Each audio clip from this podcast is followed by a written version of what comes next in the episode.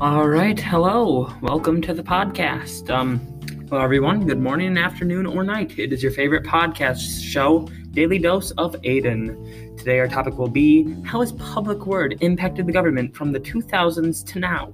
What a fun topic we will be exploring today.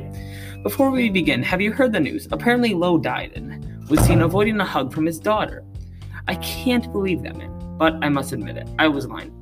Some people may have believed that as a fact. That's one of the many ways the media and public voice can affect politics and stuff like that. The funniest thing is that media has been around for many, many years.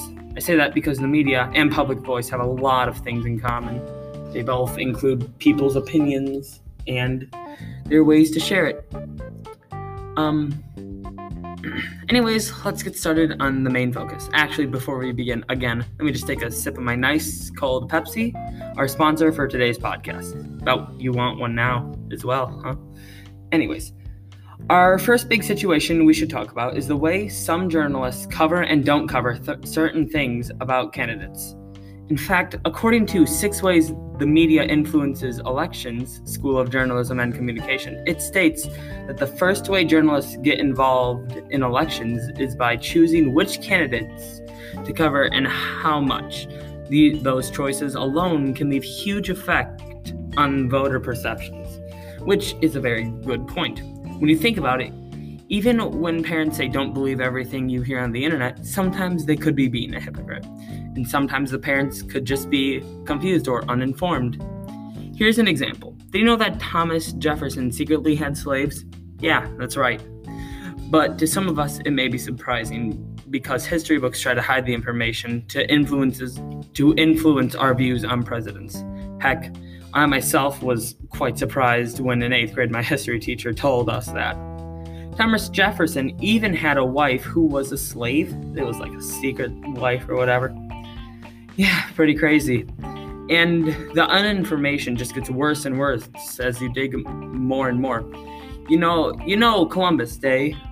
Well, fun fact, or I guess not very fun fact, Christopher Columbus was extremely racist towards African Americans and Native Americans. But history books don't tell you that because they're using the journalist tactic of not telling us the full story. And uh, now that we've talked about the bad stuff, let's talk about the good stuff. According to social media's impact on the 2020 president election, the good, the bad, and the ugly, it reads In fact, experts believe that social media has positively impacted civic engagement, registration, and early voting across the board. This is one of the positive effects of social media. With COVID 19 outbreak happening, many teens and young adults have found other ways to communicate their opinions through Twitter. With the increased use of Twitter, people can share their political be- uh, beliefs, opinions, and it may cause others to want to vote themselves because, you know, if you see someone talking about their political beliefs, you may agree with them or disagree with them, which may lead you to vote. Um, it's honestly funny about how little people used to vote, but it it just shows that social media has increased it increased voting drastically.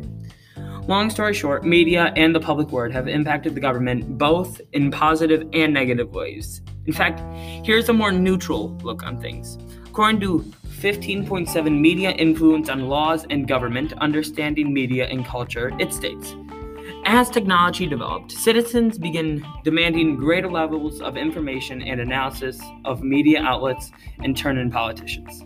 This is once again referring to politics, obviously, is a common theme in media and its effect on the government, effects on the government.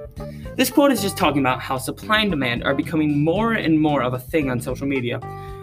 The supply being the details, and the demand is the need for more details. Just an endless cycle of never ending torment for everyone and anyone involved.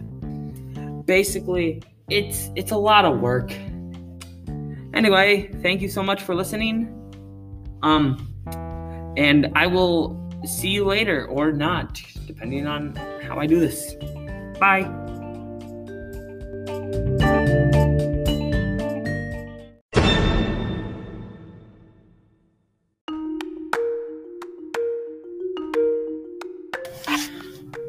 Okay, I guess before we leave, I guess I should probably make a summary and a conclusion to all this. Um, in the end, social media has both pros and cons. It can lead to fighting, but also can lead to voting engagement. So you know, it's a it's a fine balance. It's like yin and yang. Uh, and we can't forget the neutral aspects of the media, like needing more information to help better judge your opinion. And uh, yeah, for real this time. Uh, see ya.